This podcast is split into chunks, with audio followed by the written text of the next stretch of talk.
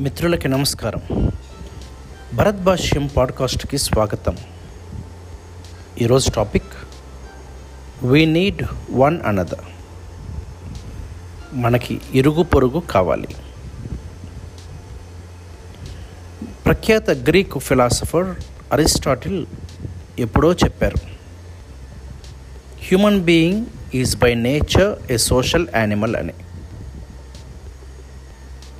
అంటే సమాజము లేకుండా మనము మనుగడ సాగించలేము.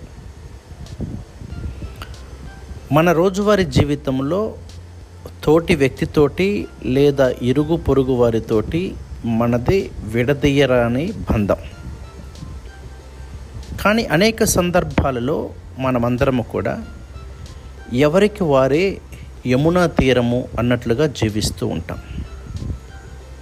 ఒక్కొక్కసారి పేపర్లో వార్తలు చూసినప్పుడు ఒకంత ఆశ్చర్యం వేస్తుంది.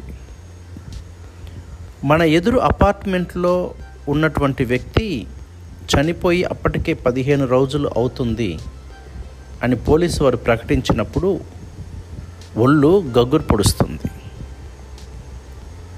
ఎందుకంటే మన పొరుగున జీవించేటటువంటి వ్యక్తిని చూసి కనీసం ఒక చిరునవ్వు కూడా ఇవ్వలేని స్థితిలో మనం జీవిస్తూ ఉంటాం.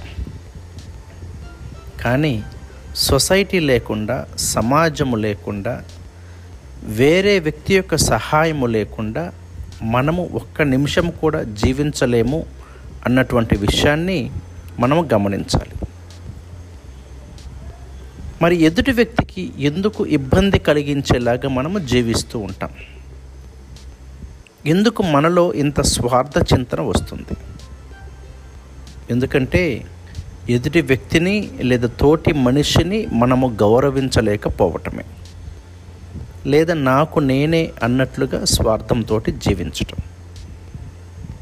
మరి సమాజంలో గౌరవంగా జీవించాలంటే మనం అద్భుతమైనటువంటి పనులను ఏమీ చేయనవసరం లేదు.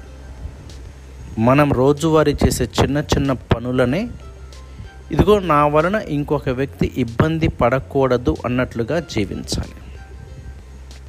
ఉదాహరణకి చెత్తకే వద్దాం. మన ఇంట్లో వచ్చినటువంటి చెత్తని మన ప్రహరీ గోడ వెంటనే పోస్తాం.